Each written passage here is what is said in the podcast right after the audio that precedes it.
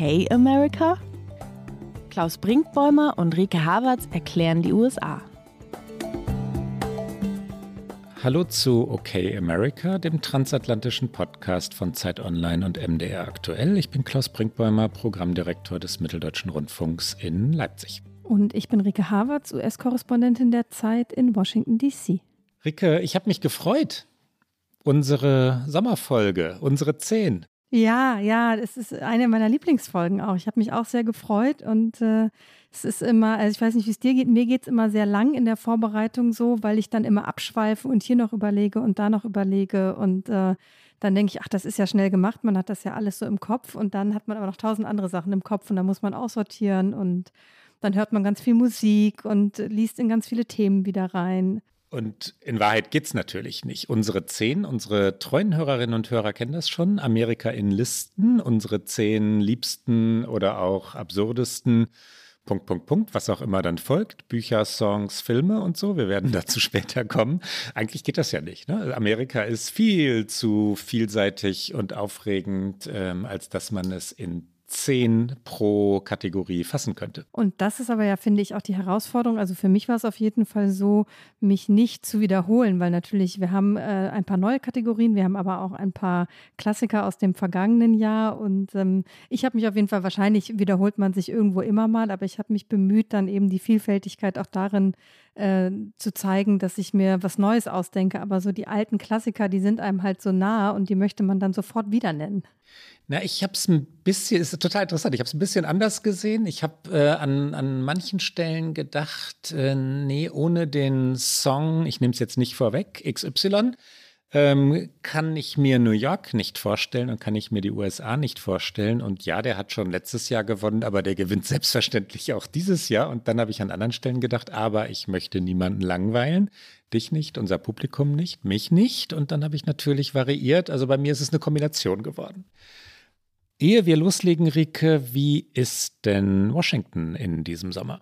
Ach ja, schön, schön wie immer. Ich habe ja in der vergangenen Folge gesagt, ähm, ich muss noch so ein bisschen äh, fürs große Ganze brauche ich noch einen Moment und äh, das ist auch nach wie vor so. Aber der Sommer in DC ist ja einfach immer wahnsinnig schön. Manchmal auch ein bisschen zu heiß. Ich räume es ein, aber das ist meine norddeutsche rothaarige Seele, die da spricht. Alle anderen finden es natürlich grandios, dass es hier so schön ist. Aber ähm, Washington ist immer so gefühlt ein bisschen entspannter im Juli, August. Auch wenn man sich fast nicht mehr vorstellen kann, dass es so etwas wie ein Sommerloch gibt, gibt es in Wahrheit natürlich auch nicht in der Politik, egal in welchem Land. Aber trotzdem hat man das Gefühl, dass diese Stadt sich ein bisschen entspannt. Man kann auch nicht mehr, als sich zu entspannen, weil es eben so heiß ist. Insofern ist es sehr schön, zurück zu sein. Und ähm, ich gehe aber auch schon bald wieder auf Reisen, dazu dann mehr in unserer Folge nach der Sommerfolge. Und ähm, ja, es ist äh, sehr schön. Wie, wie ist der deutsche Sommer? Ich habe ihn schon fast wieder vergessen. Der deutsche Sommer, der Leipziger Sommer ist heiß. Er ist vergleichsweise windig, was uns Segler hin und wieder, wenn wir denn irgendwann mal Zeit haben, aufs Wasser zu gehen, dann doch interessiert. Letztes Jahr war Leipzig so ganz windstill und ich habe gedacht, hier weht es ja nie. Das stimmt aber nicht. In diesem Jahr weht es und äh, der deutsche Sommer ist heiß. Dass die, die Klimakrise oder deren Nebeneffekte, jedenfalls wirkliche Veränderungen, die Bundesrepublik so früh erreichen würden, also in Form von Waldbränden in vielen Teilen Deutschlands, überrascht hier viele, ja. Unsere Hörerinnen und Hörer mutmaßlich jetzt nicht, aber ich erzähle es dir, weil du gefragt hast. Boah, bei uns im, im Sendegebiet des MDR hier, es sind so viele Menschen betroffen, so viele Gegenden betroffen, etwas östlich von Leipzig natürlich. Und wie gesagt, dass das so schnell kommen würde, hat auch mich verwundert. Ne? Kalifornische Verhältnisse in Deutschland hätte ich so, so, so früh jedenfalls nicht erwartet. Hm, kann ich mir vorstellen, das ist natürlich hier auch eine große Debatte, wie wir sie auch in dieser Sendung schon häufiger geführt haben, aber tatsächlich ähm, jeden Tag hier eine neue Nachricht aus irgendeinem äh, Flecken der USA, wo es äh, dramatisch ist und wo sich diese Klimakrise einfach so deutlich zeigt, dass man sich fragt, wie man sie noch ignorieren kann. Äh, sicherlich ein spannendes Thema, was äh, uns näher zu den Midterms wieder beschäftigen wird, weil natürlich äh, es nach wie vor Leute gibt hier, die es leugnen. Ich werde sicherlich auch da thematisch unterwegs sein. Aber ja, global gesehen finde ich auch, ist es jetzt eigentlich schon lange so, dass was ja alle sagen, dass man es nicht mehr ignorieren kann. Aber das, was du gerade beschreibst, eben auch aus der geografischen Nähe äh, in der deutschen Heimat, äh, da denkt man sich, okay, wie kann man davor jetzt noch die Augen verschließen? Und nun unsere zehn Amerika in Listen. Wir beginnen mit, womit beginnen wir? Politikern, Politikerinnen? Ja, ich würde sagen, wir beginnen mit PolitikerInnen. Äh, einmal etwas Politisches zum Beginn. Ansonsten ist diese Sendung, glaube ich, relativ frei von Politik. Wir haben, das weiß ich, im vergangenen Sommer die zehn besten äh, und schlechtesten Präsidenten gemacht. Und dieses Jahr, weil das natürlich schwierig ist, nicht zu reproduzieren, haben wir gesagt, okay, die besten und schlechtesten PolitikerInnen, die nie Präsidenten waren. Klaus, wer ist dir da eingefallen? Al Gore, der das Thema, das wir gerade diskutiert haben, die Klimakrise so früh gesehen hat, wie jedenfalls in der politischen Welt wenige andere. Und dann war er doch nie Präsident, obwohl er eigentlich eine Wahl gewonnen hatte. Und der Supreme Court, wir erinnern uns, entschied die Wahl in Florida und damit die Wahl in den ganzen USA zugunsten George W. Bushs. Die Geschichte, die Weltgeschichte wurde eine andere. Zweitens Elizabeth Warren. Ähm, vielleicht wird sie es oh. irgendwann noch, aber ich glaube nicht, dass sie es noch wird. Und eine gute Politikerin ist sie. Drittens, ähm, ich bin immer noch bei den Besten und hatte mir ursprünglich mal äh, notiert Nancy Pelosi und dann habe ich aber gedacht, Moment, Moment, Moment. Ähm, sie ist natürlich eine gute Machtpolitikerin, die sich seit Jahrzehnten hält, an der Spitze der Demokratischen Partei hält. Aber ist sie wirklich so gut nach der Taiwan-Reise? Bin ich mir da nicht mehr so sicher, was ihr politisches Gespür angeht. Ich wechsle also habe dann zwischen Alexander Hamilton, dem Helden des gleichnamigen Musicals, aber vor allem einem Helden der amerikanischen Gründungszeit, und Pete Buttigieg, das wird dich jetzt sehr überraschen, hin und her überlegt und entscheide mich für Hamilton.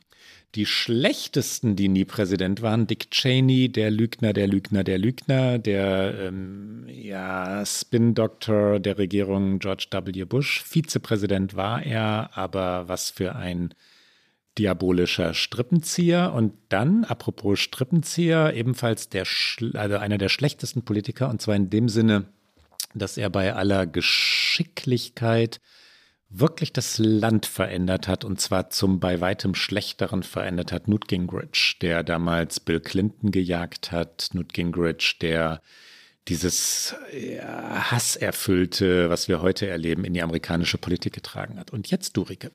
Ich habe versucht, ein bisschen in die Geschichte einzusteigen und äh, die erste, die ich nennen möchte, ist Eleanor Roosevelt. Nicht nur, weil sie zwölf Jahre als First Lady im Weißen Haus war in einer Zeit der wirklich großen Krisen in den USA und nicht einfach nur First Lady war, wie es bis dahin einfach Standard war, sondern sie ist eben äh, nicht einfach im Weißen Haus geblieben und hat Tee serviert, sondern ist durchs ganze Land gefahren, um eben Bürgerinnen und Bürger zu treffen. Und äh, vor allen Dingen aber auch schaffte sie es nach ihrer Zeit im Weißen Haus, dass die Generalversammlung der Vereinten Nationen 1948 nach fast drei Jahren intensiver Beratungen das, was man als Magna Carta für ein neues Zeitalter bezeichnen kann und was eben Roosevelt vorschwebte, das haben die Vereinten Nationen verabschiedet, nämlich die allgemeine Erklärung der Menschenrechte. Und das ist äh, ein historischer Erfolg und deswegen wollen wir auch Eleanor Roosevelt selbst kurz dazu hören, was sie gesagt hat, nachdem das verabschiedet worden war eine etwas wie knisternde Aufnahme, also wie sie es gehört für eine historische Aufnahme. Und äh, was sie sagt, ist, wir stehen heute an der Schwelle eines großen Ereignisses, sowohl im Leben der Vereinten Nationen als auch im Leben der Menschheit. Diese allgemeine Erklärung der Menschenrechte kann durchaus die internationale Magna Carta aller Menschen werden.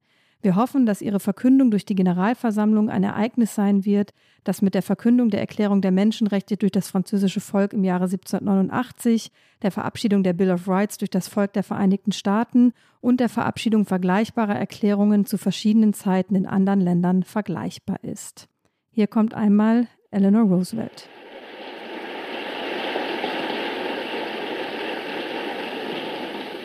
We stand today at the threshold of a great event, both in the life of the United Nations and in the life of mankind. This Universal Declaration of Human Rights may well become the international Magna Carta of all men everywhere.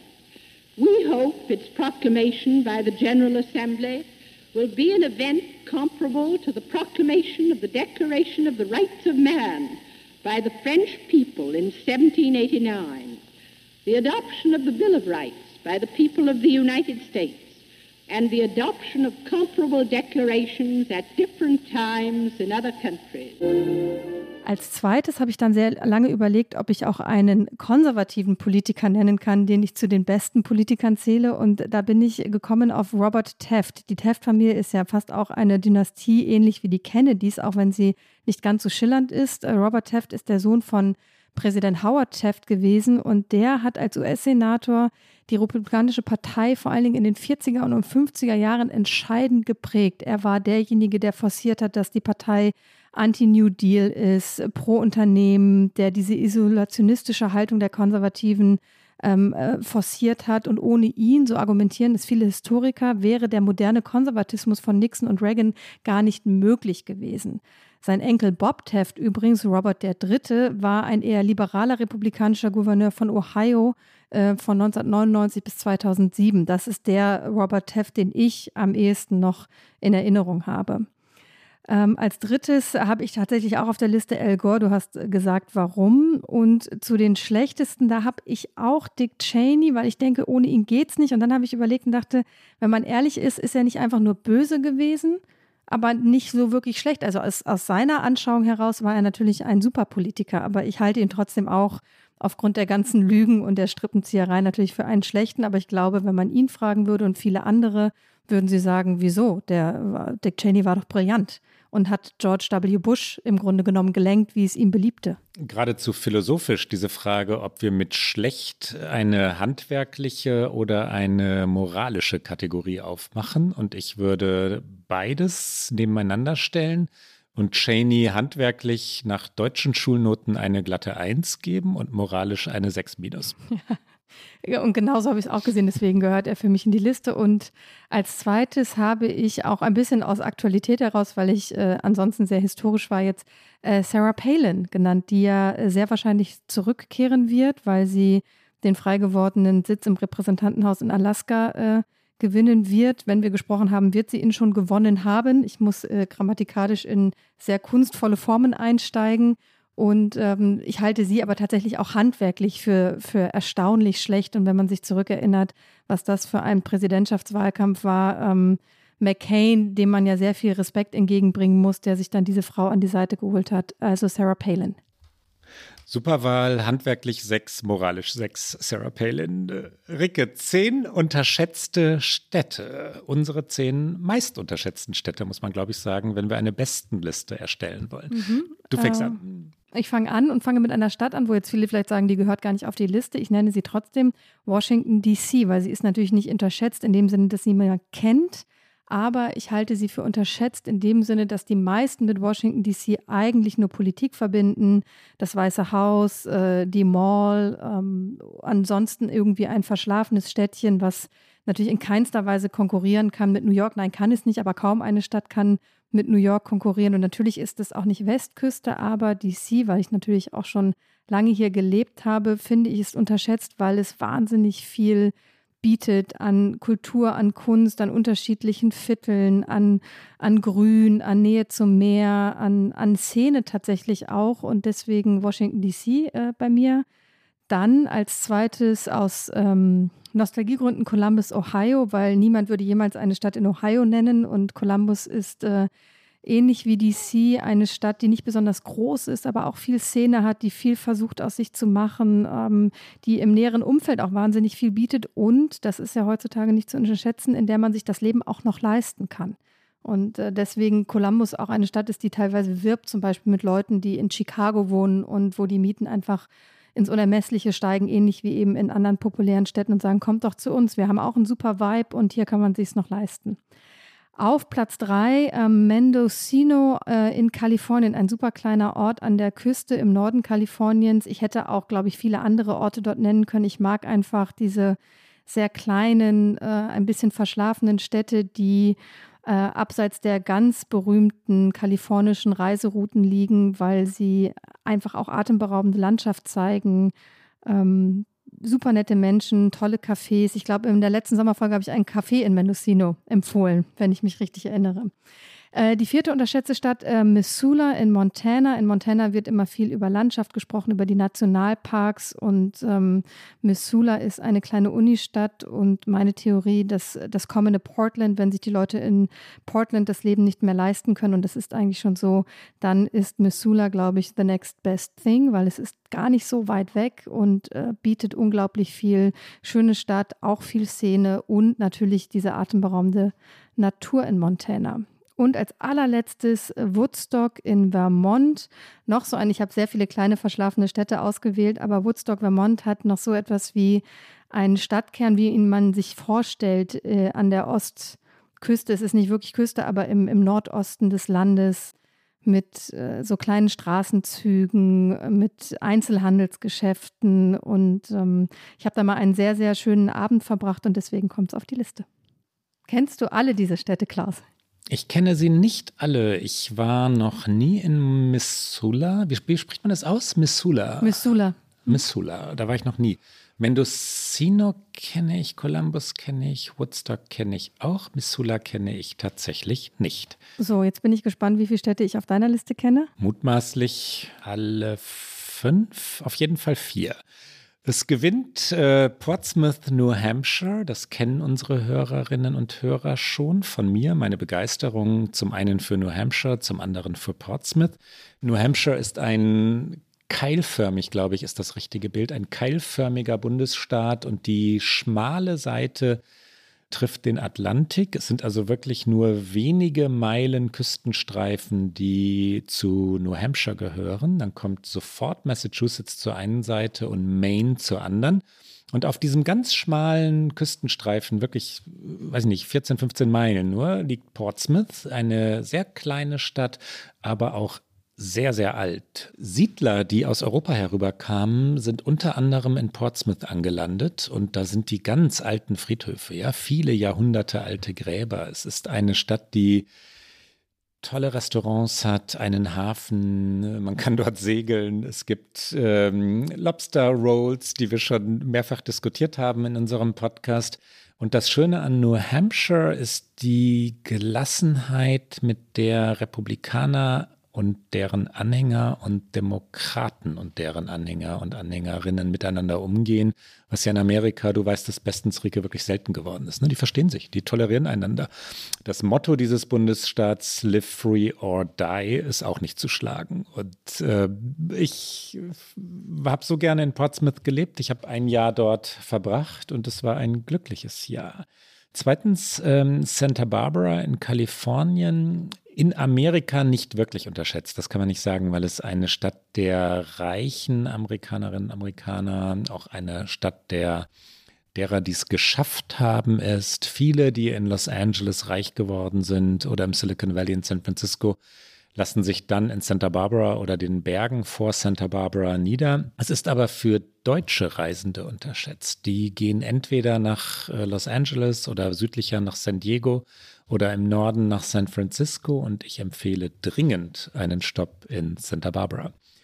Drittens Birmingham, Alabama. Ich habe schon einige Male davon erzählt, deshalb, weil es historisch so aufgeladen ist. Die Bürgerrechtsbewegung hat dort ganz wesentlich ihre Ursprünge. Martin Luther King hat dort gepredigt. Es gab ähm, Attentate dort, ähm, Aufstände ist ein fast schon gemeines Wort, Demonstrationen. Und die Bürgerrechtsbewegung, wie wir sie heute kennen, ich würde schon sagen, hat dort ihren Ursprung. Architektonisch, stadtplanerisch ist Birmingham vernachlässigenswert, historisch ist es gewichtig.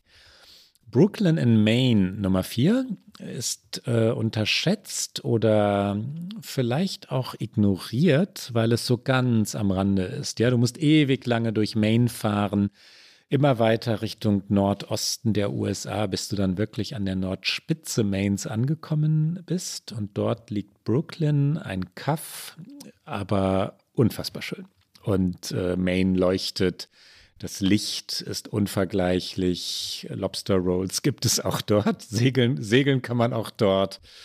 Brooklyn, Maine. Ich hatte noch kurz alternativ überlegt, Ogunquit in Maine. Das ist ein, ein Name, den die Ureinwohner diesem Flecken gegeben haben, aber das ist sehr viel touristischer, auch viel besser erreichbar. Von Boston aus nach Brooklyn muss man wirklich äh, lange reisen.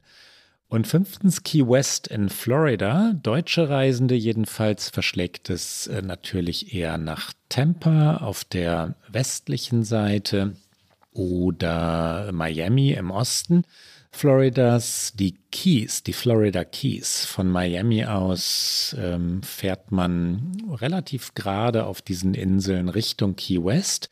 Obwohl gerade stimmt nicht, so ein, so ein geschwungener Bogen. Ist aber eine weite Autofahrt, eine weite Reise. Die Keys versinken langsam, sie werden überspült. Eine große Diskussion in Florida, was eigentlich mit den Häusern passiert, die dort stehen, weil diese Inseln gewiss dem Klimawandel zum Opfer fallen werden. Das ist nicht mehr aufzuhalten. Und ganz am Ende der Florida Keys, wie gesagt, eine, eine lange, geradezu Perlenkette von kleinen Inseln, liegt Key West, Stadt äh, Ernest Hemingways übrigens. Der hat dort äh, lange Zeit gelebt. Sein Haus steht dort noch. Man kann es besichtigen. Und Key West ist auch ein vergangenes Amerika, so ganz alte Restaurants und Cafés, breite Straßen, die uralten Limousinen fahren dort immer noch durch die Gegend. Und wie viele dieser Städte kennst du jetzt? Ähm, ich kenne sie alle, aber ich war noch nie in Key West und ich war äh, noch nie in Birmingham, Alabama. Glaube ich. Ich bin mir nicht ganz sicher. Ich war schon in Alabama, das ist aber so, so lange her und ich glaube, an Birmingham würde ich mich erinnern. Insofern, äh, interessanterweise kenne ich die kleinen Main-Städte alle. Okay. So, machen wir doch gleich weiter, weil wenn man dann unterwegs ist, wo kehren wir ein, Klaus? Wo kehrst du am liebsten ein? Und natürlich wird irgendwas aus Portsmouth dabei sein, gehe ich davon aus. Selbstverständlich. Ich habe tatsächlich fünf Cafés und Restaurants und Kneipen in diesen fünf unterschätzten Städten gewählt. Es sind also diesmal nicht meine fünf liebsten New Yorker Bars und Cafés, in Portsmouth, New Hampshire, Book and Bar. Das habe ich schon mal empfohlen. Book and Bar ist, äh, das sagt der Titel schon, eine oder der Name schon, eine Mischung aus Buchladen und Kneipe. Schöner kann ein Ort nicht sein und äh, Book and Bar richtig im Zentrum von Portsmouth, man kann es nicht übersehen. Das Shoreline Beach Café in Santa Barbara, Kalifornien, ist auch deshalb so schön, weil äh, auch dies äh, schon im Namen verrät, was es ist. Ja, man geht die die Hauptstraße in Santa Barbara, das ist die State Street, die State Street entlang Richtung Pazifik.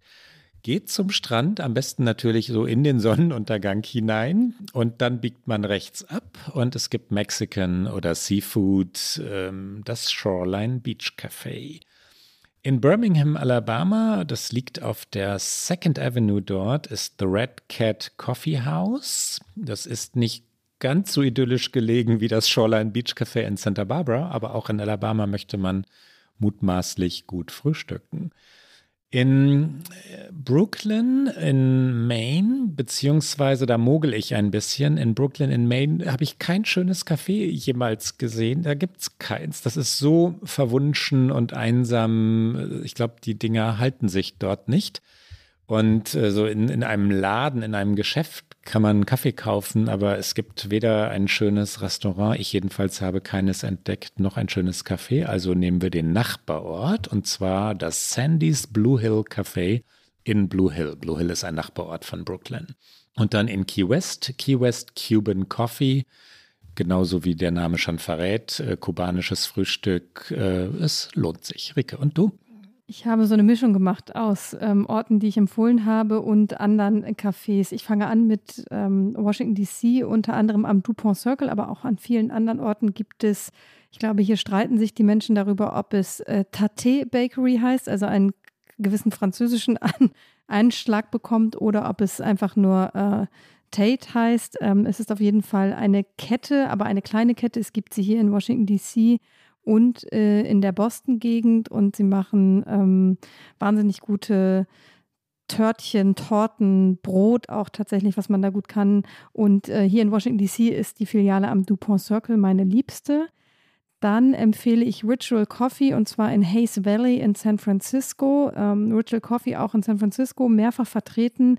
Hayes Valley ist so ein ganz kleines Viertel, was so zwischen dem Zentrum und dem Mission District liegt. Ähm, und das ist eigentlich nur ein kleiner Container, der da gar nicht stehen bleiben sollte und mittlerweile aber irre äh, erfolgreich und populär ist. Und es lohnt sich da einfach einen Coffee to go äh, zu kaufen und durch das Viertel zu schlendern. Dann empfehle ich die äh, Mackinac Bakery in Mackinac, Michigan. Das ist äh, kurz vor der Upper Peninsula, also sehr weit oben im Norden von Michigan. Und ähm, dort gibt es Zimtschnecken. Also ich möchte sagen, es ist nicht eine Zimtschnecke. Ich habe drei Tage an dieser Zimtschnecke gegessen. Es war so eine typisch amerikanische Portion. Es war auch unfassbar süß, aber auch äh, sehr, sehr gut. Dann empfehle ich Donkey Coffee in Athens, Ohio, also nicht wirklich in Columbus, Ohio, aber äh, anderthalb Stunden Fahrt von Columbus entfernt gibt es die Unistadt Athens. Äh, ich habe da mal studiert und dieses Café gibt es immer noch und es ist eine Institution. Ähm, die Stadt lohnt sich auch, weil das Unigelände tatsächlich sehr schön ist. Also der, der Abstecher ist es durchaus wert und Donkey Coffee macht immer oder hat es zumindest, als ich noch dort studiert habe, was zugegebenermaßen jetzt schon sehr lange her ist, aber ich könnte mir vorstellen, sie machen es immer noch während der Finals, also wenn äh, Klausurzeit ist und Abgabezeit für irgendwelche Papers, haben sie 24 Stunden rund um die Uhr geöffnet. Und als letztes schummel ich ein bisschen, weil es kein Kaffee im klassischen Sinne ist, sondern eine Eisdiele und zwar Salt and Straw. Es ist auch mehr als eine. Es gibt sie zum Beispiel auch in LA oder in Miami, aber ich kenne sie vor allen Dingen aus Portland und in Oregon und Kalifornien sind sie auch weiter verbreitet. Die berühmteste Sorte ähm, Salted Caramel. Und ähm, als ich in Portland in die Eisdiele ging und fragte, wie groß denn eine Kugel sei, weil ich überlegte, ob ich denn nun ein oder zwei mir leisten könnte, äh, hielt die Bedienung einen Tennisball hoch. Ich habe also nur eine Sorte probiert. Rike, du machst bitte sofort weiter. Unsere zehn liebsten, besten, aufregendsten, sehenswertesten Museen. Hm, ich muss anfangen mit dem Art Institute Chicago, weil dort äh, das Bild von Edward Hopper Nighthawks hängt im Original und es ist so unfassbar schön, es anzugucken. Es ist das berühmte Bild von Hopper wo ähm, der Mann alleine an der Bar sitzt und es ist so von außen gezeichnet, also diese Barszene und das hängt da im Original und auch sonst ist das äh, Museum wahnsinnig schön, auch von der Architektur. Dann das National Museum of African American History and Culture hier in Washington, DC. Es äh, hat lange, lange, lange gedauert, bis es dieses Museum gab. Es ist unfassbar sehenswert, es ist unfassbar brutal, es ist zwischenzeitlich kaum auszuhalten, aber jeder, der nach DC kommt, sollte sich äh, ein Ticket dafür organisieren und es auch aushalten, dass es vielleicht mal ein, zwei Stunden nicht so schön ist in einem Museum. Dann kann es keine Museenliste geben ohne das MoMA in New York. Es ist einfach, äh, ich glaube, man kann hundertmal hingehen und wird immer noch etwas entdecken, was man noch nicht gesehen hat. Dann empfehle ich in Savannah das Owens Thomas House in Slave Quarters. Es ist eins von drei Telfair-Museen in der Stadt und dieses Haus ist so besonders, weil es endlich, endlich, endlich, muss man auch da sagen, in Savannah ein Museum gibt, was nicht nur die Geschichte der reichen Bürgerinnen und Bürger erzählt. Und das konnte man in Savannah immer schon sehen, diese ganzen herrschaftlichen Häuser und dieses Südstaaten-Flair, sondern das äh, Owens Thomas House in Slave Quarters erzählt die Geschichte der Versklavten in diesem Haus mit. Also wie viele Versklavte in diesem Haus waren, wo sie untergebracht waren, dass zum Beispiel die Köchin in der Küche schlafen musste, damit sie nicht mal den Weg von den eigentlichen Unterkünften der Versklavten zur Küche zurücklegen musste, wenn die Dame des Hauses oder der Herr des Hauses etwas wollte. Und ähm, es ist sehr, sehr gut erzählt und man lernt eben auch nochmal unglaublich viel, weil die Anzahl der Versklavten in diesem Haushalt so deutlich höher war als derer, äh, die da gewohnt haben. Und ähm, lohnt sich sehr. Und als letztes nochmal zurück nach Chicago. Es ist kein Museum, aber es ist so toll. Die Chicago Architecture Foundation Center River Cruise, ein sehr langer Name für eine Bootstour, die durch Chicago führt und die Architektur der Stadt erklärt. Wenn man da ist, darauf achten, tatsächlich ähm, die Tour zu machen, die die Chicago Architecture Foundation anbietet, weil es gibt natürlich wahnsinnig viele ähm, Bootstouren durch die Stadt, aber die sind die Expertinnen, die einfach äh, es wahnsinnig toll erklären und Chicago hat eine unfassbar gute Architektur. Klaus, Wie viele Doppelungen haben wir? Ich bin in New York und bleibe in New York und will auch gar nicht weg aus New York. Äh, fünf New Yorker weltbeste Museen also mit einer Doppelung. Du wirst logischerweise schon ahnen, welche. Äh, Nummer eins allerdings ist das Metropolitan Museum, äh, nicht das MoMA. Das Metropolitan Museum finde ich noch einmal origineller, auch ehrwürdiger, im gewissen Sinne auch mutiger. Das Metropolitan Museum, für alle, die es nicht kennen, liegt äh, an der Fifth Avenue direkt am Central Park. Und es ist deshalb besonders originell, weil es die ganze Welt abbildet. Ja, es sind so viele Abteilungen. Es hat einen größenwahnsinnigen Anspruch. Man könnte auch sagen, genau den richtigen New Yorker Anspruch die Ägypten, wie sagt man, Abteilung, äh, Etage ist, äh, ist atemberaubend, ja, mit Artefakten aus, äh, aus Kairo oder ganz Ägypten natürlich eher. Genauso sind es aber die aktuellen und entsprechend wechselnden Kunstausstellungen, das Metropolitan Museum of Art. Also zweitens das MoMA, du hast es schon erklärt, ich springe schnell weiter. Drittens das Whitney Museum, das Whitney, wie es in New York genannt wird, liegt auf der West Side im sogenannten Meatpacking District. Wer das Standard Hotel kennt, das sehr dominant dort so, so in den Hudson River hineinragt, also direkt daneben steht, aber so gebaut ist, als würde es hineinragen, und über den Highline Park hinweg gebaut. Es steht direkt nebenan. Das Whitney hat sehr originelle, ganz entschlossene Ausstellungen, viel moderne Kunst und ist dann auch architektonisch großartig. Wenn man dort nach äh, draußen geht auf die Balkone und Dachterrassen, hat man einen großartigen Blick über den Hudson River hinunter zur Freiheitsstatue. Ich könnte noch ungefähr eine Viertelstunde lang weiterreden, aber ich äh, fasse mich etwas kürzer, Rike. Das 9-11 Memorial Museum zeigt das, was der Name sagt. Es liegt an Ground Zero, also in Lower Manhattan, dort, wo die Anschläge des 11. September geschahen und zeigt Erinnerungsstücke, Briefe, Abschiedsbriefe sind es natürlich, ähm, Todesanzeigen, ein Ort der Trauer, einer, der wirklich zutiefst bewegt. Man kann, glaube ich, nicht hineingehen, ohne zu weinen, aber es lohnt sich. Ähnlich, anders, aber ähnlich ist das Ellis Island Museum of Migration. Ellis Island liegt direkt neben der Freiheitsstatue, also der Statue of Liberty Island. Ellis Island ist tatsächlich der Ort oder war der Ort, wo in früheren Jahrhunderten Migranten, Migrantinnen äh, erst einmal anlandeten und dann befragt wurden, auch abgewiesen wurden. Es war ein grausamer Ort, es war manchmal ein toleranter Ort, es war auf jeden Fall ein Ort der Sehnsucht. Vieles ist nachgebaut, man kann also wirklich nachfühlen, was die Menschen damals dort gefühlt haben, wenn man sich hineindenkt und dann auch Texte dazu liest, ähm, ist so richtig erfahrbar, mit welchen Sehnsüchten Menschen aufgebrochen sind. Das Ellis Island Museum of Migration. So, und jetzt kommen wir zu der Kategorie, die du am Anfang der Sendung schon angekündigt hast, und zwar die besten Songs und wo du gesagt hast, da kann es für dich äh, nur einen Gewinnersong geben. Und ich habe am Anfang schon gedacht, ich weiß bestimmt, welcher es ist. Ähm, und äh, glaube, soll ich mal sagen, was ich glaube? Ja, sag, sag, mal, sag mal, was du glaubst. Es ist bestimmt Alicia Keys. Es ist Alicia Keys zusammen mit Jay-Z natürlich, Empire State of Mind, äh, das New York-Lied, das mich immer noch glücklich macht. Ähm, wenn ich es höre, dann, dann komme ich sofort ins Tanzen und Singen und denke natürlich an New York City und äh, freue mich. Zweitens Lose Yourself von Eminem.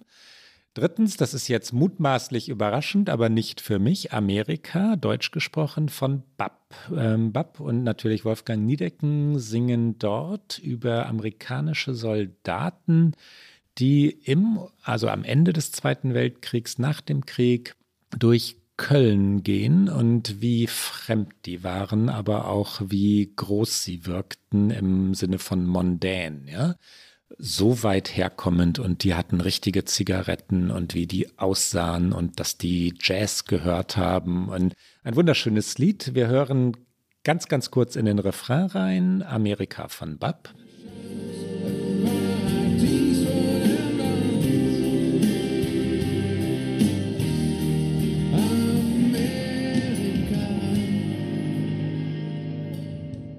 Viertens schon wegen der schönsten Eröffnung, die ein Song nur haben kann. Born to Run, Bruce Springsteen. Es geht mit einem Gitarrensolo los. Und was für ein Gitarrensolo?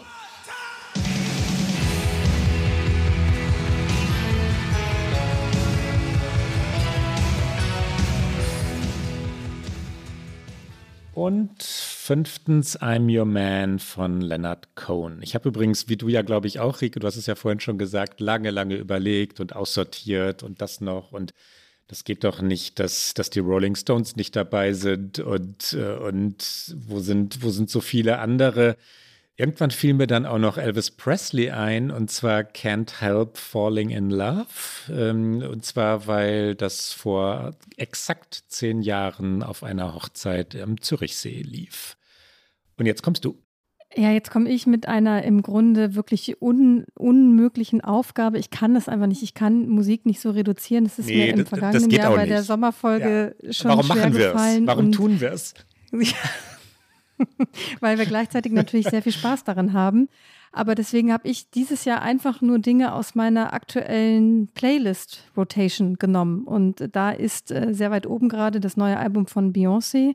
Das ganze Album, wenn ich zwei Songs empfehlen wollen würde, ist es neben Break My Soul, was die erste Auskopplung war, noch Cuff It. Ähm, dann, ähm, weil er, glaube ich, in Deutschland so unterschätzt ist, weil er nur bekannt ist für so einen blöden Pop-Song, der auch noch so einen furchtbaren Titel hat, nämlich Your Body is a Wonderland. John Mayer, der aber äh, ein unfassbar guter äh, Gitarrist ist und auch Songschreiber.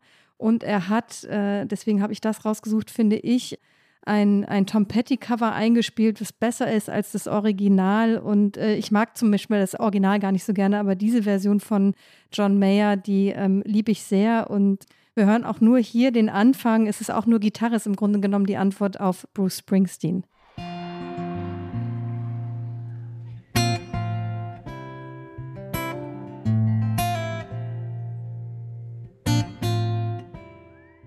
Ähm, es kann keine Liste geben und interessanterweise ist sie gerade auch in meiner aktuellen äh, Rotation. Ich weiß gar nicht warum. Und zwar Aretha Franklin und äh, live You Make Me Feel Like a Natural Woman. Es gibt eine unfassbar tolle Live-Version von Aretha Franklin, wo sie dieses Lied singt, You Make Me Feel Like a Natural Woman, ähm, als Carol King aufgenommen wird. Ich glaube, äh, in die Music Hall of, ich weiß nicht, oder im Kennedy Center in Washington DC ist es auf jeden Fall. Barack Obama ist dabei und äh, dann kommt Franklin auf die Bühne und singt dieses Lied und man ist nicht im Raum dabei und spürt aber, wie sich was verändert. Also das findet sich ganz leicht auf YouTube. Dann fürs Kalifornien-Gefühl auf der 4 ist Heim, eine kalifornische Band äh, mit ihrem aktuellen Album und davon der Song Halleluja. Und nein, es ist nicht das berühmte, es ist ein anderes, auch sehr schön. Und äh, auf 5 Harry Styles, ich schummel ein bisschen, ich weiß, er ist Brite, aber von seinem neuen Album der Song Matilda allein für den Songtext allein, ähm, wenn er singt, You can throw a party full of everyone you know and not invite your family because they never showed you love. You don't have to be sorry for leaving and growing up. Es ist einfach ein sehr schöner Song äh, an junge Menschen, so zu sein, wie sie sind.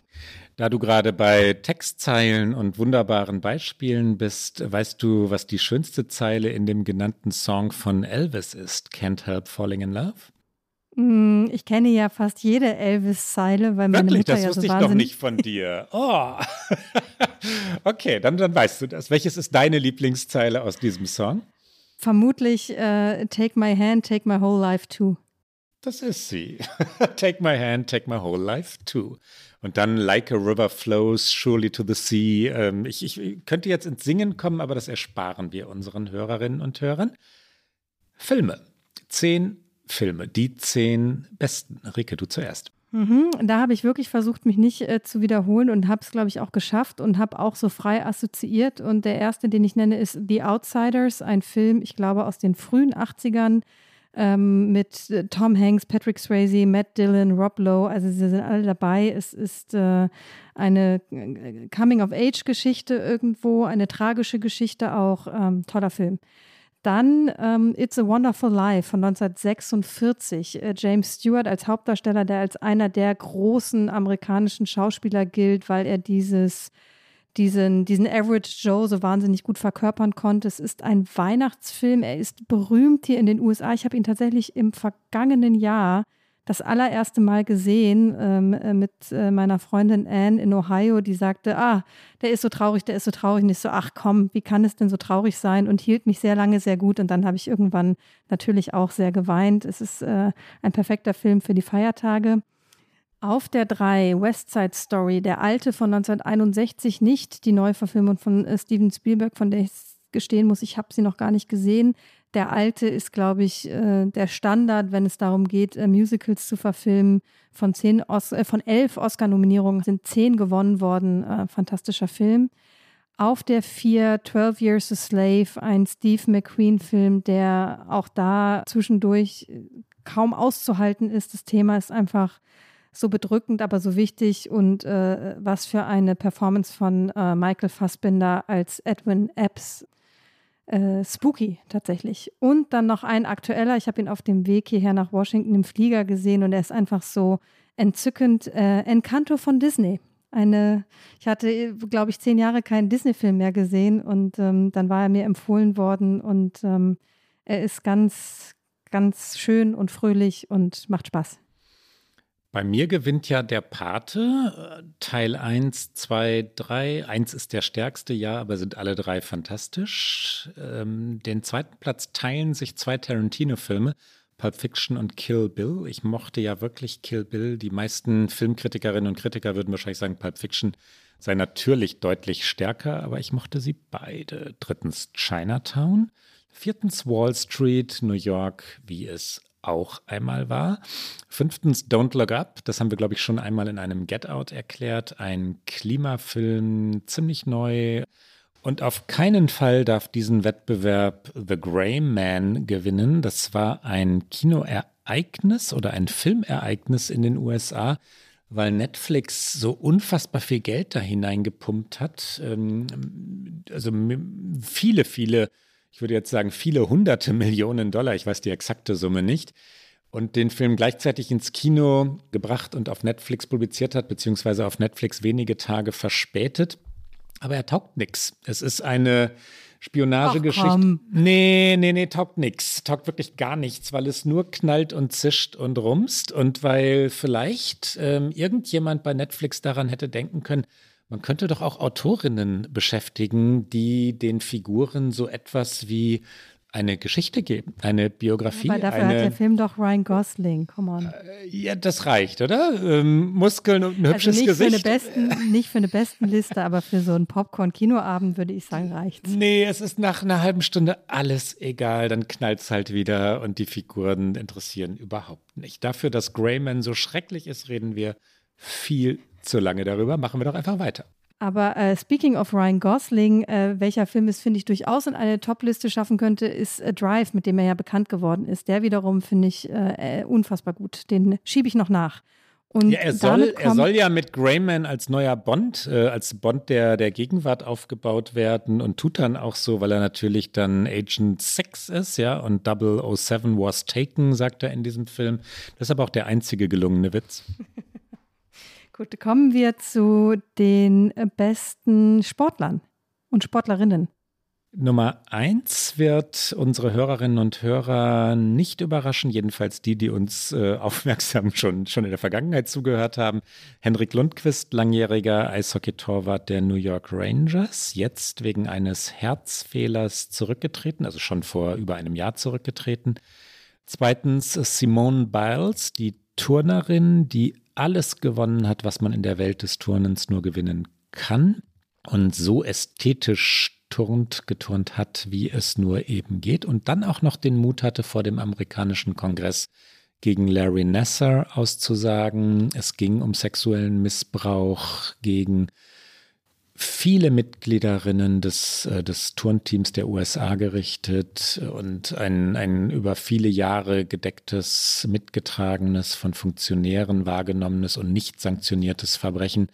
Simone Biles ist eine Heldin des amerikanischen Sports. Wenn ich über Basketball, dieses wunderbare amerikanische Spiel nachdenke, fallen mir so viele ein, Rike. Auch das ist wieder eine Liste, die eigentlich nicht geht. Aber der beste von allen war Michael Jordan. Viertens Derek Jeter, den unsere deutschen Hörerinnen und Hörer wahrscheinlich kaum kennen. Er trug aber über weit mehr als ein Jahrzehnt die Nummer zwei der New York Yankees. Wir hören einmal hinein, wie er angekündigt wird bei einem All-Star-Spiel, All-Star-Game. Das ist in der Mitte der Saison immer das Spiel der Besten der Liga. Bob Shepard, langjähriger Announcer ist das Wort. Was sagt man? Ankündiger, Stadionsprecher der New York Yankees. Stadionsprecher? Stadionsprecher, ja. Bob Shepard kündigt Derek Jeter die Nummer zwei an. Hier kommt ähm, dieser alte O-Ton, es knistert. Now batting for the American League from the New York Yankees, the shortstop, number two, Derek Jeter. Number two.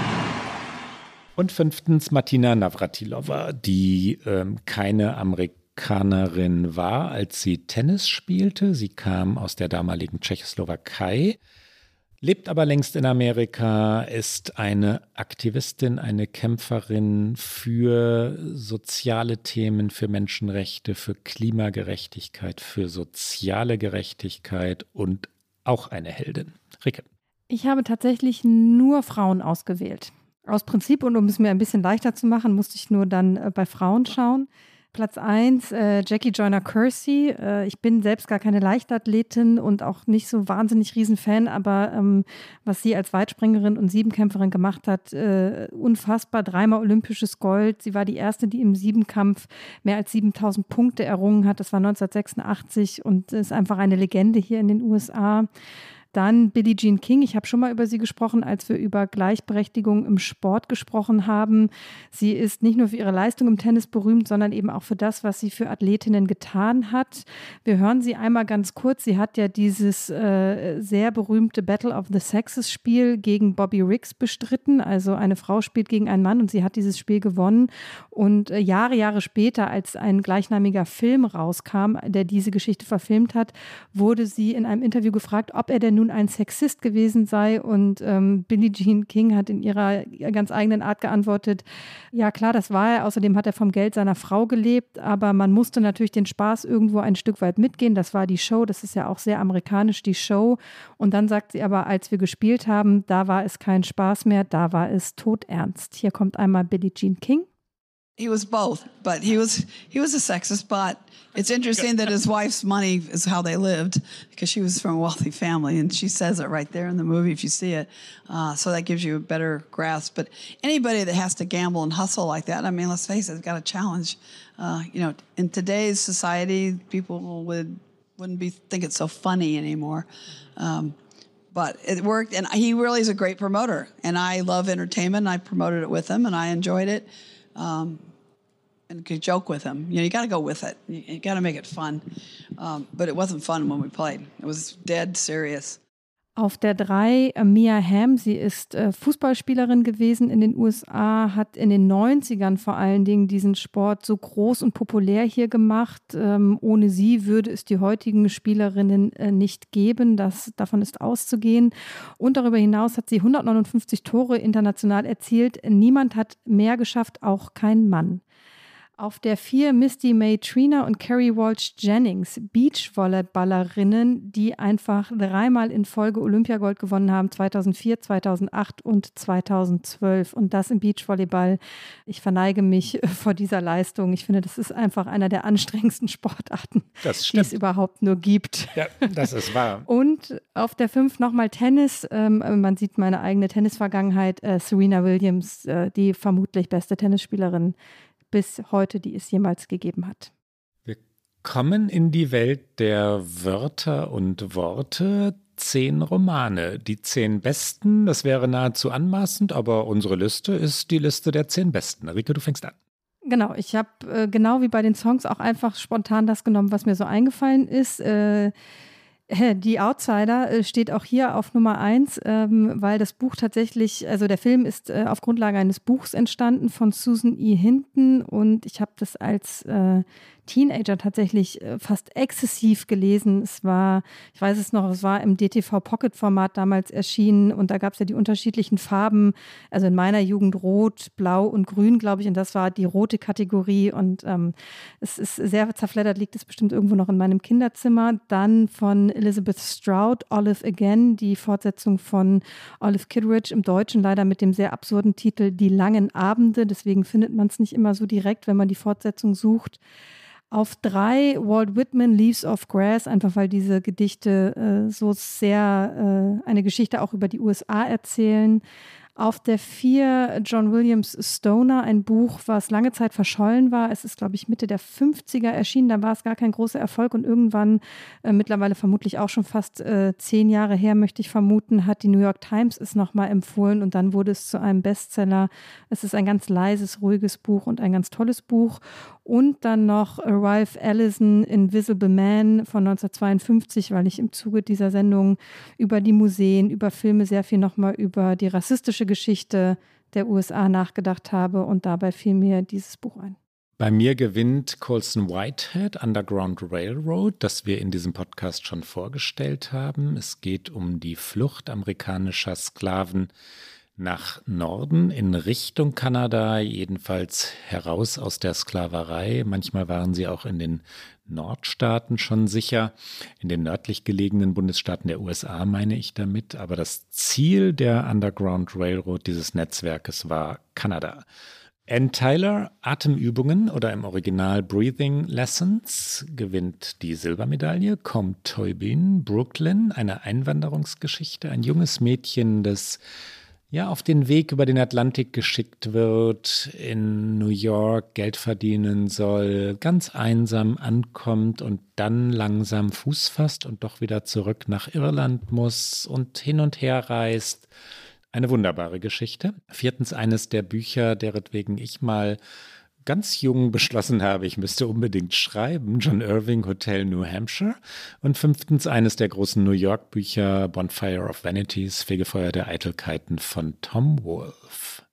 Und du sagst es, wir sind in dem Bereich von Sprache angekommen. Äh, die liebsten amerikanischen Wörter, ähm, welche hast du in diesem Jahr mitgebracht? Und auch das geht nicht, aber wir sollen nicht immer sagen, es geht nicht, weil es dann ja doch geht. Ich habe zunächst mal gedacht, was liebe ich eigentlich an der amerikanischen Sprache besonders und kam dann auf den Klang. Also wenn Wörter schon lautmalerisch das transportieren, was sie, was den Sinn angeht, aussagen. Also Wörter wie Ocean, wo ich finde, dass man da die Wellen schon hört, ja oder Whisper, dass man so ganz leise flüstert oder Love, wo die Liebe schon mitschwingt. Solche Wörter meine ich. Das waren Platz 1 bis 3. Auf Platz 4 liegt New York City. Und auf Platz 5 liegt to mollycoddle, was ein Verb ist und überbehüten bedeutet. Rike. Bei mir auf Platz 1 Honey, weil ich es einfach gerne mag, vom Klang sowohl äh, die Tatsache, dass wenn man in gewissen Städten im mittleren Westen oder auch im Süden ist, ähm, man einfach mit Honey angesprochen wird, äh, egal wo man so reingeht. Ähm, dann äh, als kleine Referenz äh, zu diesem Podcast Airquotes, weil ich sie so oft anbringe und ähm, es sie im Deutschen in dieser Form nicht gibt. Ähm, als drittes Ballpark, und zwar nicht im Sinne von äh, das Stadion, wo Baseball gespielt wird, sondern als Referenz für, wenn man eine Schätzung möchte, give me your Ballpark. Also was ist so, was, was glaubst du, wann kommst du ungefähr an? Wird es eher vier oder wird es eher fünf? Ähm, das als Ballpark zu bezeichnen. Als viertes Raincheck. Ähm, tatsächlich kommt das im Ursprung aus dem US-amerikanischen Sport, weil ganz früher, wenn ein Basketball wegen Regens nicht besucht werden konnte, da haben die Menschen einen quasi Voucher bekommen, einen Raincheck, um dann ähm, ein zukünftiges Spiel zu sehen. Und heutzutage sagt man, wenn man es doch nicht schafft und absagt, ähm, I take a Raincheck, um sich für ein kommendes Treffen schon mal zu verabreden. Und als fünftes, nicht wirklich ein Wort, aber ein, ein Sprichwort, ähm, was auf so viele Situationen einfach so wahnsinnig schön passt und einfach auch so schön klingt, Ignorance is Bliss. Werbung Diese Woche in der Zeit? Die Bücher des Frühlings. 16 Seiten blühende Fantasie. Von gefährlichen Liebschaften, einer Flucht auf dem Mississippi und magische Erzählkunst. Das Literaturspezial zur Buchmesse in Leipzig. Die Zeit, Deutschlands größte Wochenzeitung. Jetzt am Kiosk oder direkt bestellen unter zeit.de/slash bestellen.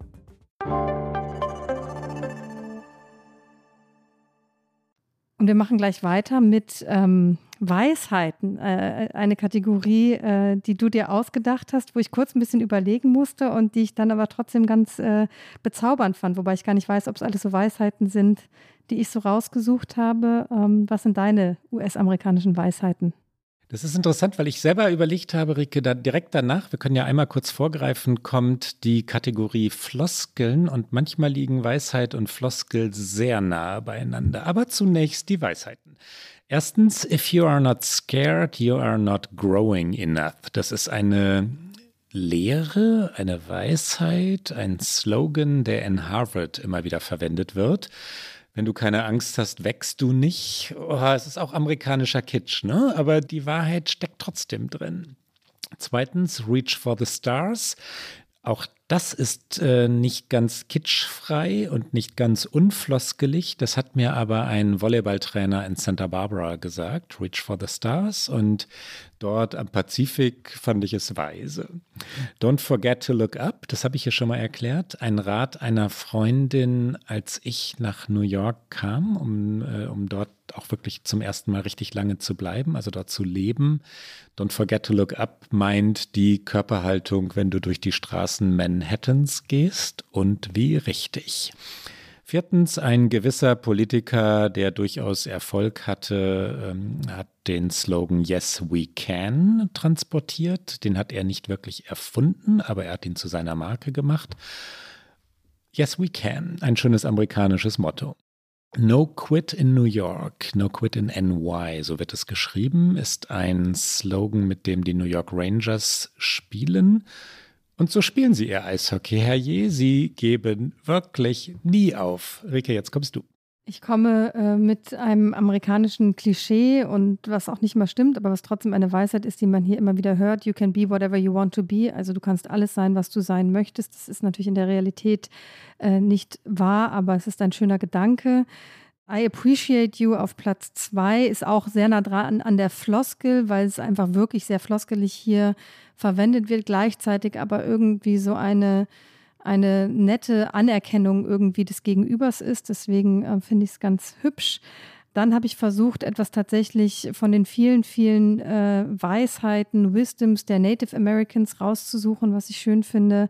Und da habe ich von den Cheyenne, uh, do not judge your neighbor until you walk two moons in his moccasins, was es äh, im übertragenen Sinne, glaube ich, auch schön, in vielen anderen mhm. Sprachen gibt, aber ähm, was für die heutige US-Politik und Gesellschaft und Nachbarschaften so sehr gilt wie wahrscheinlich selten zuvor. Also begib dich auch einmal in anderer Leute Schuhe übersetzt gesagt und vor allen Dingen Lauf ein Stück weit in ihnen. Ähm, dann eine Weisheit, die nicht als Spruch so richtig zusammen ist, äh, zusammenzufassen ist, aber ähm, always buy on sale. Also umgedreht heißt es eigentlich, wenn du hier was kaufst, was äh, nicht im Angebot bist, bist du schön bescheuert, weil die Amerikanerinnen und Amerikaner lieben Deals und Rabatte und ähm, ich ärgere mich immer äh, total, wenn ich tatsächlich doch mal irgendwas kaufe, was nicht im Angebot ist, weil spätestens 24 Stunden später ist es irgendwo im Angebot. Und als letztes ein, ein großer amerikanischer Klassiker, Arrogance is a kingdom without a crown. Also Arroganz ist ein Königreich ohne Krone. Zehn Floskeln, wir haben sie schon angekündigt. Rike, deine fünf. Äh, Mache ich ganz schnell. Auf eins, ähm, ich liebe sehr, was ist einfach eine harte Floskel, you bet. Ähm, sehr, sehr aus dem Midwest-Bereich. Ähm, als zweites Stay Safe, äh, was hier auch jedem, jeder, jedem ständig sagt. Auf drei äh, No Shit auf vier Fantastic und auf fünf äh, der Dude. Der Dude muss da rein. Bei mir gewinnt Home is where the heart is, weil ich es kitschig finde. Zweitens I'm great, how are you? Die amerikanische Begrüßungsfloskel schlechthin. Drittens, The Sky is the Limit. Und ja, ich weiß, dass es nicht so weit entfernt ist von der Weisheit Reach for the Stars, aber The Sky is the Limit ist ein bisschen anders. Es meint den American Dream, dass alle alles erreichen könnten und der ist erlogen. Der stimmt nicht mehr. Viertens, Have a great day. Und fünftens, This is awesome. Awesome, eins meiner absoluten All-Time-Lieblingswörter im Englischen. Natürlich. Das musste irgendwo in unserer Listensendung, ähm, Sommersendung auftauchen. Awesome gehörte hinein. Und auf welchen Straßen äh, sagst du denjenigen, denen du begegnest, have a great day? Auf der Bleecker Street in New York, die sich verändert hat, nicht mehr so schön ist, wie sie mal war, weil viele der wunderbaren Läden und Cafés dort während der Corona-Pandemie schließen mussten. Die konnten, die Inhaber und Inhaberinnen konnten die sündteuren Mieten schlicht nicht mehr bezahlen. Das sind dann teilweise so 60.000 Dollar Monatsmiete. Und wenn niemand kommt und was kauft, dann sind die Ladenbesitzer und Besitzerinnen ganz schnell bankrott. Bleecker Street Verwahrlost ist ein zu großes Wort, aber ist im Moment jedenfalls nicht romantisch oder mondän. Aber für mich trägt sie ganz, ganz viele wunderschöne sentimentale Erinnerungen oder liegen dort äh, sentimentale Erinnerungen und es war Heimat. Der Highway One in Maine, ebenso, also an der Ostküste, ebenso wie der Highway One in Kalifornien an der Westküste. Beide sind jede Autoreise wert. Man kann auch Fahrrad fahren dort, aber in Wahrheit braucht man ein Auto. State Street habe ich schon einmal erwähnt vorhin. State Street in Santa Barbara ist deshalb so schön, weil es die zentrale Kaffeestraße, ja, die Allee der Innenstadt von Santa Barbara, Kalifornien ist. Und sie führt halt direkt zum Meer. Ja, du fährst in den Pazifik hinein so ein bisschen so wie ähm, Santa Monica Boulevard in Los Angeles, diese, diese Straßen, die direkt zum Pazifik führen. Und wenn man dann nachmittags oder am späten Abend hinuntergeht, hinunterradelt, dann geht es halt einfach in den Sonnenuntergang. Newbury Street in Boston ist eine wunderschöne Einkaufsstraße. Auch dort gibt es diverse Cafés, Buchläden. Und als kleiner Bonustrack die Salter Street im Zentrum von Portsmouth, New Hampshire, an welcher übrigens Book and Bar ein gewisses kleines Café liegt. Ah, die Newbury Street in Boston, die habe ich vergessen. Ich habe ja mal einen Sommer in Boston verbracht und das war tatsächlich, da war ich sehr, sehr oft, wie schön. Ich äh, empfehle den Highway 75 in Michigan und zwar nach Norden hoch über die Mackinac Bridge und da kommt man nämlich zu der Upper Peninsula, die ich in dieser Sendung jetzt auch schon ein, zwei Mal erwähnt habe, aber dieser äh, Weg über die Brücke ist einfach ganz toll. Dann bin ich direkt bei zwei nochmal bei einer Brücke, weil sie gehört einfach dazu, die Golden Gate Bridge und ich empfehle sie einmal tatsächlich und ich habe es jetzt vielleicht vor einem Jahr oder so das erste Mal tatsächlich gemacht, äh, mit dem Auto über sie selbst drüber zu fahren. Also ich bin schon wahnsinnig oft äh, über sie rüber gelaufen oder mit dem Fahrrad zu fahren, das kann man alles machen. Aber sie einmal mit dem Auto so zu überqueren, ist einfach auch besonders schön. Dann empfehle ich. Da darf ich ganz kurz hineinwerfen, ja. drunter herzusegeln, Rike, ist noch besser. Okay. Das äh, bestreite ich. ich. ich. könnte jetzt kontern mit, wahrscheinlich ist es total schön drunter ihr durchzuschwimmen, aber ich finde, das kann man nicht, das kann man wahrscheinlich nicht bringen. Die äh, nicht schwimmen kann man in Wyoming. Äh, die Route 30 im Südosten von Wyoming ist nur eine Nebenstraße des Highway 80s. Ähm, sie endet in Laramie, einer nicht besonders aufregenden Stadt in Wyoming. Aber wenn man diese Route 30 fährt, äh, das ist eine dieser Straßen, wo man sie noch spürt, die Last Frontier. Dann äh, noch ein Klassiker, aber aus Verbundenheit, äh, die National Mall in DC tatsächlich. Einmal laufen vom Kapitol äh, ganz runter ist einfach wahnsinnig schön. Und dann der äh, Southeast Hawthorne Boulevard in Portland, wo übrigens auch wahnsinnig gute Buchläden sind, wo wir gerade schon bei Straßen- und Buchläden waren. Zehn Speisengerichte wir essen und trinken, Rike. Ich fange sehr gesund an. Äh, Kale in allen Varianten, Grünkohl. Ich mag es tatsächlich wirklich sehr gerne als Salat, ähm, in Pasta, als Smoothie. Ich finde es super. Ich habe es in, äh, in Deutschland sehr vermisst, dass man es nicht einfach überall kriegen kann oder nur den sehr deutschen Grünkohl, der dann ein bisschen anders in der Verarbeitung ist. Als zweites äh, Surf and Turf, also äh, Steak und wenn man es sehr dekadent nimmt, Hummer. Ich glaube, der, der Durchschnitt ist mittlerweile eher Steak und Shrimps. Dann äh, auf der 3 Banana Bread, also Bananenbrot. Ich habe es tatsächlich recherchiert. Der Ursprung ist äh, in den USA zu suchen, weil ich dachte, uh, nicht, dass ich was empfehle, was eigentlich aus einem ganz anderen Land kommt. Aber offensichtlich haben es die US-AmerikanerInnen erfunden. Das Banana Bread am liebsten aus der Coffee Bar hier in Washington, D.C. dann auf der 4 selbstgemachter Key Lime Pie. Ähm, ich glaube, ich hatte ihn schon mal in einem Get Out empfohlen, weil die Key Limes sind eben der Schlüssel zu diesem Kuchen. Und äh, als fünftes habe ich einen Drink mitgebracht, äh, sehr klassisch amerikanisch, äh, Bourbon. Ich liebe ja tatsächlich, da muss ich mich jetzt, glaube ich, outen, richtig gute Cheeseburger. Und das meint natürlich nicht Big Macs oder so, sondern in, zum Beispiel im Standard, das hatten wir vorhin schon mal kurz erwähnt, diesem Hotel an der, an der Westseite Manhattans im Meatpacking District äh, gibt es hervorragende Cheeseburger. Das ist eine echte Kunst. Und ähm, ich will gar nicht mehr sagen. Zweitens Lobster Roll, die haben wir in der letzten Sendung aufwendigst empfohlen. Drittens Chocolate Chip Cookies, also Cookies, Kekse, Plätzchen mit, äh, mit ziemlich großen Schokoladenstückchen. Da ist ja die entscheidende Frage, die weichen oder die harten? Weich, so leicht geschmolzen, ah. warm, ähm, Ricke, oder? Mm, nee, da gehe ich nicht so mit. Viertens Fajitas. Fajitas äh, sind ein mexikanisches Gericht, Tortillas, die man selbst belegt. Man bekommt diese erwärmten Teigfladen in einem ebenso erwärmten Topf oder einer Pfanne und dann gibt es jede Menge Zutaten, aller Art, äh, die man so drauf streut und dann ein bisschen Guacamole, also Avocado-Creme und alles, was es, was es sonst so gibt. Und dann muss man sie auch zusammenrollen und ähm, so kunstvoll man es auch äh, hinkriegt. Meistens hm, habe jedenfalls ich, ich sollte in der ersten Person sprechen, die Dinger viel zu dick belegt und dann fällt alles wieder auseinander. Aber es schmeckt hervorragend. Und fünftens French Toast. Und während ich meine kleine Liste so, so Revue passieren lasse, merke ich, da ist ganz schön viel Gemüse dabei. Ne? Ich habe es, glaube ich, mit dem Grünkohl doch rausgerissen für uns beide, weil das ist, glaube ich, auch das Einzige, was ich an Gemüse wirklich. Aber gut, beim Essen, also das ist ja so Cheat Day, also der Tag, an dem man schummelt und einfach das isst, was Freude macht. Zehn Eigenarten haben wir noch auf unserer Top Ten Liste. Und das ist eine schöne Kategorie, eine, eine wirklich tolle Liste. Ich jedenfalls liebe sie, weil wir auch hier jedenfalls mal wirklich die ganzen bizarren Aspekte Amerikas aufspießen können. Und äh, herrje, es gibt ein paar.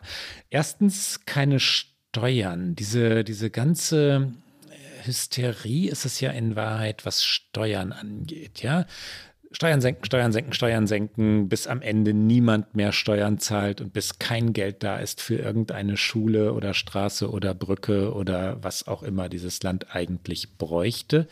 Das ist amerikanische Manie und ein Politiker oder eine Politikerin, die sagen würden, das ändern wir. Wir treiben jetzt mal Steuern ein, damit wir unsere Stadt ähm, wieder in Ordnung bringen, hätte keine Chance, würde nicht gewählt. Zweitens Gewalt. Wir haben es schon oft besprochen, aber diese Sehnsucht nach Gewalt, auch diese Begeisterung für Gewalt ist uramerikanisch. Das meint auch gewalttätige Sportarten wie Wrestling oder, oder sogenanntes Ultimate Fighting, wo auch durchaus die Kämpfer am Ende tot im Ring liegen dürfen. Das ist einkalkuliert. Ja? Sch äh, Schusswaffen ein endloses Thema. Drittens Fitness. Die amerikanische Fitnessmanie ist nicht mehr nur äh, gesunder Sport, sondern da sind dann oft auch schon wieder Dopingmittel dabei und ähm, sagen wir es mal etwas dezent, manche Menschen in den USA übertreiben es. Auch mit den Zähnen, viertens, also wie weiß und wohlgerichtet Zähne zu sein haben, das ist schon sehr amerikanisch und anders als im gesamten Rest der Welt, weil es wie so manches in diesem wunderbaren Land ein kleines bisschen übertrieben ist. Fünftens Konspiration und überhaupt Neurosen. Wir hatten jetzt schon einige, aber dass ein Land, das so stark ist und so unangefochten ist, sich permanent so bedroht fühlt, ja, von Feinden, die viele tausend Kilometer weit weg sind und in Wahrheit gar keine Feinde sind, oder auch von Mitbürgern und Mitbürgerinnen, die eigentlich ganz friedlich sind, auch das ist uramerikanisch. Rike, deine zehn Eigenarten, beziehungsweise natürlich nicht deine, sondern die von dir diagnostizierten. Du, bei der ersten kann ich fast mitgehen. ähm, äh, Basecaps und T-Shirts tragen mit der Referenz, aus welchem Bundesstaat man kommt, sieht man gerne. Und ähm, ich fände das in Deutschland so irre absurd, dass ich äh, ein Basecap tragen würde, auf dem Niedersachsen steht. ähm, das würde mir einfach nicht passieren. Aber äh, natürlich habe ich hier auch ein Basecap von meiner Universität. Ich habe ein Basecap aus Chicago und ich habe ein Basecap von der Upper Peninsula. Und ähm, insofern, ähm, ich sehe irgendwie, wie es hier in diesem Land funktioniert, aber anderswo nicht funktioniert. Dann auf der 2 äh, leider immer noch dieser unglaubliche Hang zu Plastikgeschirr, auch wenn man das Barbecue direkt äh, um die Ecke von seinem Zuhause oder sogar im, im Hinterhof stattfinden lässt. Ähm, Hauptsache ist, ist danach äh, schnell aufgeräumt und man kann einfach alles in den großen blauen Sack schieben und dann ist es weg. Ähm, dazu passen die wirklich immer noch wirklich viel zu großen Getränke und vor allen Dingen mit viel zu viel Eis. Also man könnte die Getränkgröße hier aus meiner Sicht halbieren, wenn man einfach das Eis auch halbieren würde und hätte vermutlich vom Volumen genauso viel Getränk wie vorher. Und ich mache immer noch den Fehler und bestelle diese Großgröße immer noch auf, auf der 4 so Einladungen, die um Punkt 21 Uhr enden und wo man dann auch weiß, wenn man nicht um 20.59 Uhr äh, den Mantel in der An Hand hat, dann wird es kritisch. Wenn man gute, gute Freunde hat, dann ist das auch anders, aber in so semi-offiziellen äh, Kontexten oder auch in Restaurants, Amerikaner verweilen einfach nicht so und das ist, finde ich, oft zu schade. Und dann hat man, oder ich habe dann immer sehr Angst, dass ich den passenden Moment äh, verpasse, um zu gehen. Und als fünftes diese Eigenart, ähm, die ich immer wieder hier erlebe und die ich irgendwie bewundere, ist dieses nie aufzugeben. E egal in welchem Bereich das ist. Äh, Sport ist ein Bereich, aber auch ähm, das Leben so grundsätzlich. Ähm, und selbst diejenigen, die eigentlich keine Hoffnung auf ein besseres Leben haben, von denen es viel zu viele gibt hier in diesem Land, ähm, haben trotzdem oft noch diese Mentalität irgendwo in sich. So, ähm, Klaus, wie machen wir weiter? Ich glaube, mit unserer letzten Kategorie machen wir weiter und es ist äh, nochmal eine unserer es ist fast schon, es ist, sie führt fast schon gelassen über in unser Get Out, weil wir da oft auch Serien empfehlen. Äh, hier sind nochmal Serienempfehlungen von uns. Die zehn besten Serien der Geschichte der USA oder aller Zeiten, ähm, doch, das, das trauen wir uns zu, Rike, ne? Gar kein Problem. Überhaupt kein Problem. Nummer eins, The Americans, eine Spionageserie, die wahnsinnig traurig endet. Das spionierende Ehepaar, ursprünglich aus, natürlich aus der Sowjetunion, äh, aus Moskau stammend und die beiden Kinder fahren zurück Richtung Moskau im Zug und nicht alle vier kommen dann in Moskau an. Zweitens The Wire, Detektivserie, Polizeiserie, in Wahrheit aber soziales Epos über Baltimore, wenn ich es richtig im Kopf habe, fünf Staffeln und alle fünf sind fantastisch. Drittens das Damen-Gambit. Da geht es um Schach und eine hochtalentierte Spielerin, die, wie sagt man so schön, sozial auffällig ist, durchaus autistisch ist im Leben neben dem Schach, aber Schach kann sie, das beherrscht sie, dieses Spiel. Viertens Mayor of Easttown ein Kleinstadtdrama mit Kate Winslet, wir haben es schon vorgestellt hier. Und fünftens das große, das ungeschlagene, das von nichts und niemandem zu übertreffende Breaking Bad. Ich fange an mit äh, Friday Night Lights, einer etwas älteren Serie schon über ein ähm, Highschool-Football-Team und ihren Coach. Ähm, auf der 2 Mad Men, weil es einfach Standards gesetzt hat, wie Serien erzählt werden auf der 3 ein bisschen aus nostalgischen Gründen, nicht weil sie so gut ist, aber aus nostalgischen Gründen und weil sie auch einfach immer noch läuft ab diesem Herbst in der unfassbaren 19. Staffel Grey's Anatomy. Hat, glaube ich, nach Emergency Room Standards für Arztserien in den USA gesetzt. Auf der 4 Suits, eine äh, Serie, die sehr amerikanisch ist, ähm, über einen sehr erfolgreichen New Yorker Anwalt und über einen sehr brillanten jungen Typ, der eben nicht Anwalt ist, der aber dann vorgibt, Anwalt zu sein. Vor allen Dingen die ersten Staffeln sind empfehlenswert. Nach hinten raus ist es dann ein bisschen auserzählt. Und auf der 5, ich kann natürlich diese Liste nicht beenden ohne Ted Lasso. Ich habe sie schon so oft empfohlen. Ich warte gebannt auf die dritte Staffel und ähm, einfach eine so schöne Serie, die sich immer wieder lohnt und die man auch mehrfach gucken kann, weil man immer wieder was Neues entdeckt. Und nach den Empfehlungen kommen Empfehlungen. Wir kommen zu unserer Abschiedsrubrik Get Out.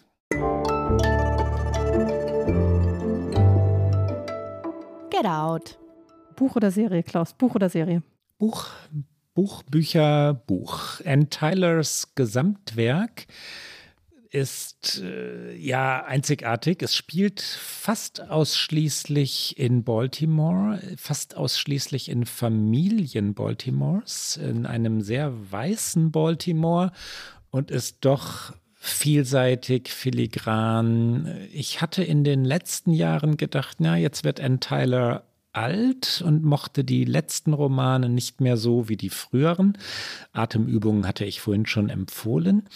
Und jetzt plötzlich kam French Braid des Weges, was wieder ein Meisterwerk ist. Es geht um eine Familie, wo die Ehefrau des durchaus alternden und durchaus sperrigen, um nicht zu sagen spießigen oder spröden Ehemannes oder Vaters, Familienvaters auszieht und die Familie spricht nie darüber, dass sie ausgezogen ist. Die wohnt wenige Meter entfernt in ihrem ja, Galerie, in ihrer Galerie oder in ihrem Schuppen, wo sie Bilder malt und dass sie aber ausgezogen ist, ist tabu. Und dann wird ähm, die Geschichte dieser Familie über Generationen hinweg erzählt, immer wieder ein Tag so im Jahrzehnt. Und es geht um Altwerden. Es geht um Miteinander Altwerden. Es geht darum, was Familien einander antun und was sie einander bedeuten. Und genau darüber kann ein Teiler schreiben wie keine andere. Rike, und du? Mhm. Auch äh, fast ein Buch. Ich möchte ja immer Toni Morrison empfehlen, wenn wir über Bücher sprechen. Und deswegen empfehle ich sie jetzt hier in diesem Get Out, aber tatsächlich mit ihren Essays, die sie unter anderem äh, oft für die New York Times geschrieben hat. Und die Zeitung hat nach Morrisons Tod 2019 äh, genau diese Essays gesammelt. Und ähm, ich verlinke das in den Show Notes. Ähm, und in der New York Times findet man eh wahnsinnig viel äh, zu Toni Morrison. Aber diese Essays sind nochmal ein anderer Einblick in ihr Werk.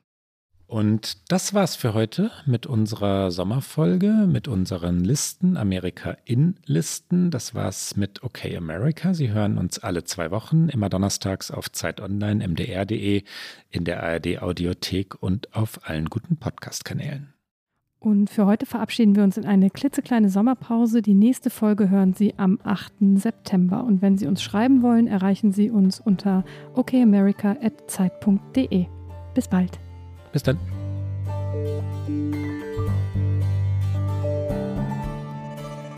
Okay America ist ein Podcast von Zeit Online und MDR aktuell. Produziert von Pool Artists.